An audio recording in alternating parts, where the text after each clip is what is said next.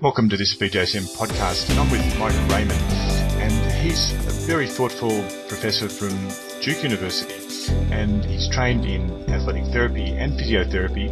He's done a lot of good writing. He's well known on Twitter. He's very prominent in the field. And today we're taking up on a conversation about hip pain, hip arthroscopy, femoroacetabular impingement, one of the very hot topics in sports medicine right now.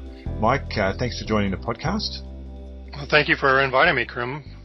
So we were both on Twitter a couple of weeks ago where there was really quite a debate and there were a lot of people saying that patients were getting hip arthroscopy when they were completely asymptomatic and uh, I was a bit surprised to be honest and you chipped in with some good comments about different papers and your own impression. So let's talk about that scenario. If the patient's asymptomatic but a doctor discovers hip stiffness and then sends the patient for investigation, say X-ray, and finds hip impingement, makes a diagnosis of FAI, should that patient consider surgery?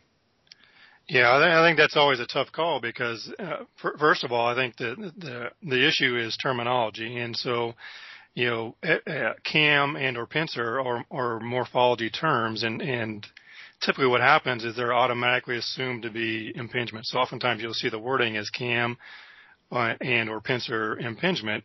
And if the patient's asymptomatic, it's it's a morphological terminology versus a pathological morphology. And you know, the other issue I think to to consider is that not all people with, and actually very few people with uh, those morphologies have been proven to have uh, progressed to osteoarthritis and or pathology. So there's there's, there's at least three studies. You know, one of them in, in JBJS uh, 2011 showed that um, 82% of the people with morphology did not progress on to osteoarthritis 18.5 years later. So, so just because that presents, I don't think is always an issue now. So there is, you know, some concern that uh, they have limited internal rotation. And, uh, uh, you know, I've worked with quite a few athletes that quite honestly, almost several of them, due to their sport, have limited internal rotation. And so, just because they have those limitations doesn't necessitate that they have to go on for surgery. And so, um, several times we will see those clients and, and probably more for something else. And, you know, probably like another lower extremity injury. As we are screening them, we'll see that they have limited internal rotation. We'll ask them if they have any hip problems.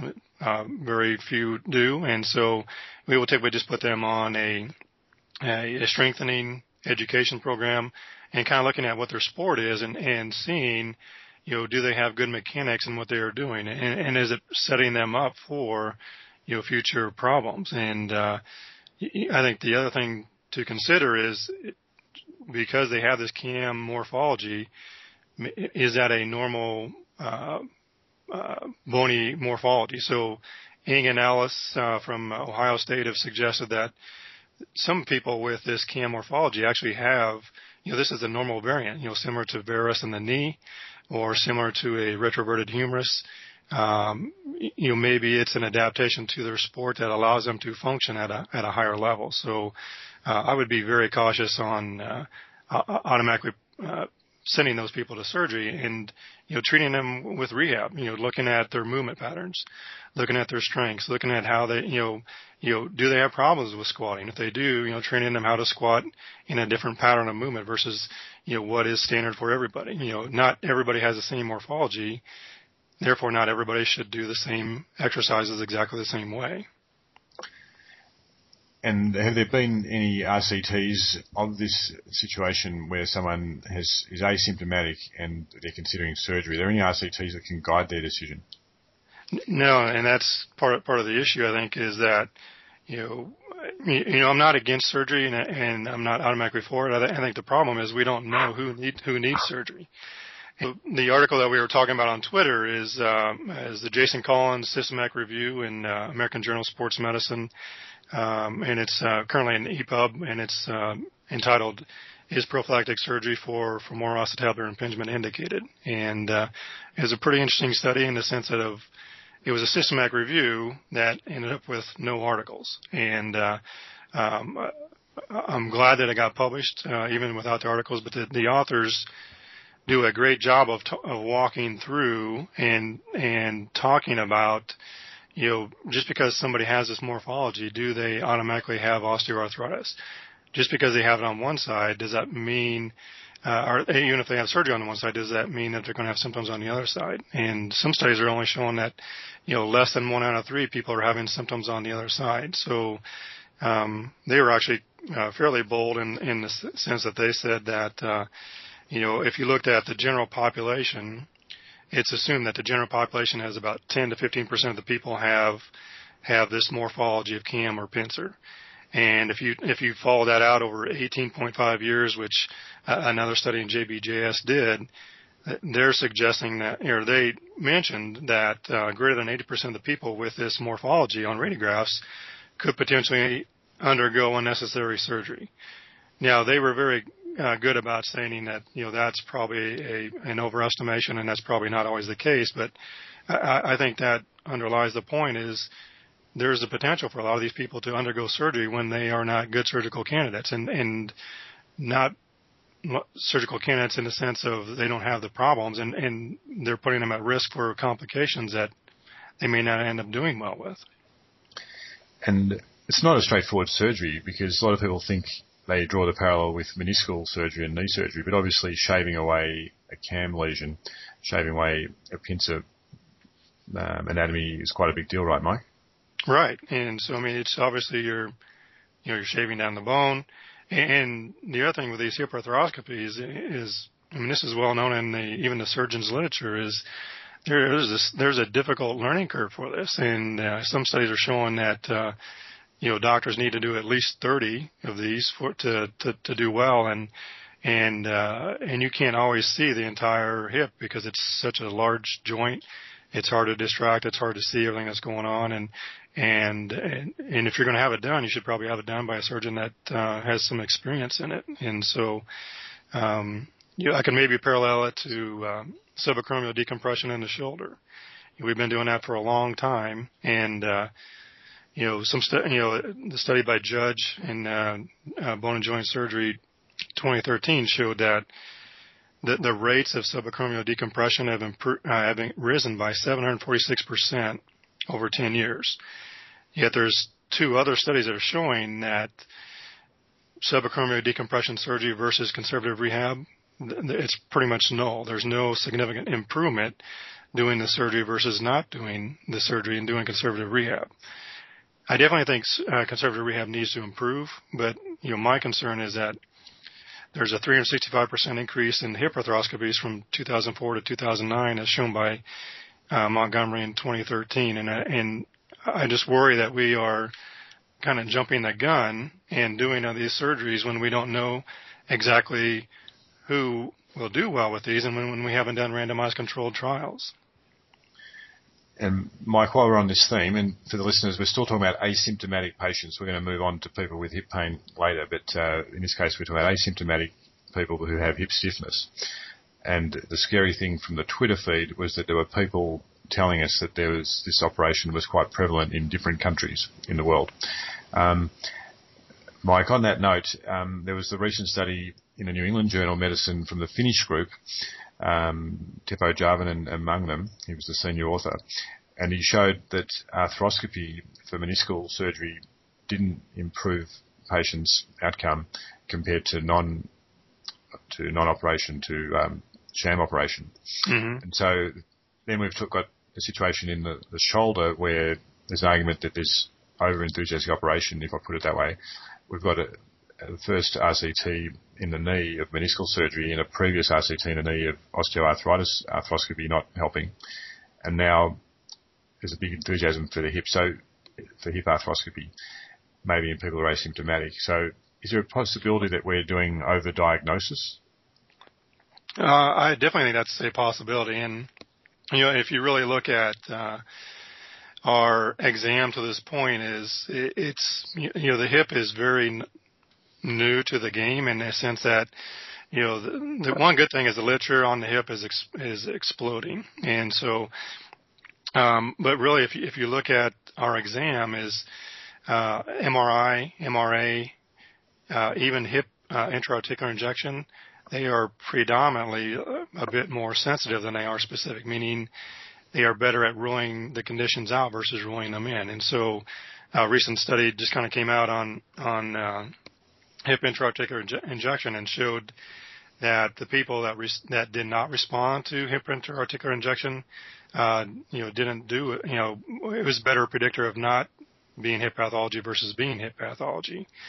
And as you know, I published the uh, meta-analysis on clinical exam of the hip and, and BJSM, and um, it was it was underwhelming at best. And so, the uh, predominantly the clinical exam for um, FAI is predominantly sensitive, and meaning um, it is better at ruling out. And, and Mike, why don't you go back because of the coughing? So that's you can just go back to um, Yeah, do you okay. need a drink of water, thing? That's fine. Yeah, yeah, sorry. Yeah, that's fine. It's good. You're going well. It's fantastic. Great level of detail, but you know, good. All right. Good. Uh, to go back to, as you know, I published the, just take, and okay. just sort of celebrate that paper because we want people to go there, so take your time. Okay. And as you know, Karim, the, uh, I published a meta-analysis in the British Journal of Sports Medicine on clinical examination of the hip, and um, quite honestly, it was it was underwhelming. And essentially, what the message of of our paper was is there's an, uh, number one an over reliance on special testing, and the special testing that is out there is uh, especially for uh, FAI is predominantly better at ruling out or it is better as a sensitive test than, than diagnostic. I, th- I think part of the problem or the, the reason for that is predominantly these studies are done um, in hip surgeon's office, which is definitely where these uh, high amount of clientele are. But the problem is that therefore you're going to get, end up with a lot of true positives and very few false negatives, and so that's going to increase your sensitivity, and uh, the the the few true negatives is going to make your specificity very poor. And so the implication for the person who's seeing these patients freshly in the in the field or in the clinic, like a, a physio or a doctor who's not a surgeon? Yeah, so, so I, I, think it's um, be cautious with your exam and your examination interpretations. I, I think the big thing is um, we also wrote another paper in your uh, uh, journal, the British Journal of Sports Medicine, on uh, acetabular labral tears and, and uh, the kind of the diagnostic challenge. And our uh, approach with that is is a comprehensive exam. You're looking at subjective, looking at objective measures, looking at range of motion, looking at manual muscle test, looking at physical performance measures, and looking at special tests. But you know, we always teach our students that special tests, even though there's so many of them and, and that it takes so much time to learn them, you know, we put them towards the very back part of our examination, and subjective examination is very important. And you know, for example, clicking and catching uh, is highly sensitive for uh, ruling out hip labral tears, and so I think it's a broad exam that, uh, um, unfortunately, we have a tendency to look at uh, special tests predominantly. And so, just to be clear, there, if there's clicking and locking, what does that mean? Uh, so clicking and catching um, from Burnett and a couple other studies have, suggested that. Uh, so again, these were studies that were done in a physician's office, and these were people that were uh, having a high probability of having labral tear in the first place. So therefore, there was a lot of true positives. So uh, meaning if the patient came in, and especially at a hip surgeon's office, and they did not have clicking or catching, you are much more likely to think, okay, I don't think they have intra-articular pathology such as a labral tear. Sure. But similarly, if the person is in a physio office and they have some clicking and locking, it doesn't mean that they've got a labral tear, does it? No, no. And, you know, there's also the entity of uh, snapping hip from the psoas or the IT band. And, you know, those could be uh, attributed to to the psoas snapping over the, the front of the femoral head and, and not uh, you know, so like ballet dancers have it, have several of them, like 96% of them have snapping in their hip. The majority of those people are asymptomatic, and so you know, just because somebody has those symptoms, uh, so that's that's why it's better at ruling it out. The fact that it's not there is probably not the issue. Right. So let's say that it suggests that if people are asymptomatic, the clinician can be confident of not trying to rush them for any sort of surgery, even though there is this seeming phenomenon of this the world over. Gone.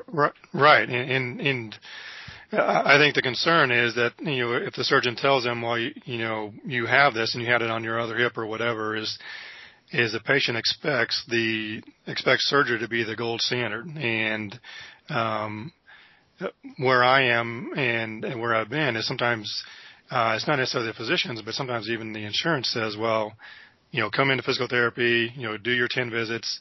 If you're not better, then we'll do surgery. So it's, it's almost like they're coming in with the expectation of, well, I don't expect this to work. You know, the insurance company wants me to do this and, and, and you know, I have to fail this to, to have surgery. And I think that's where we can make a big impression on these folks is, you know what, you're asymptomatic. You do have a little bit of stiffness or you do have these issues. But, you know, if we educate you on how to squat, how to change your, your activity, do some uh, exercise, uh, you know, strengthening range of motion type of activities, the majority of these people end up doing well. And, uh, you know, I've seen several soccer players, basketball players that, you know, might have some stiffness. You know, we work on um, mechanics, we work on their movement patterns, changing those kinds of activities, and, you know, they do fine. Yeah, that's fantastic feedback, Mike, and great for young physios who haven't had the vast experience that you have. So there are good things that can be done. We'll leave it there on this first podcast and remind listeners that they can follow Twitter updates of BJSM on at BJSM underscore BMJ. And we'll have a chat about the symptomatic patients on a separate podcast. Thanks, Mike.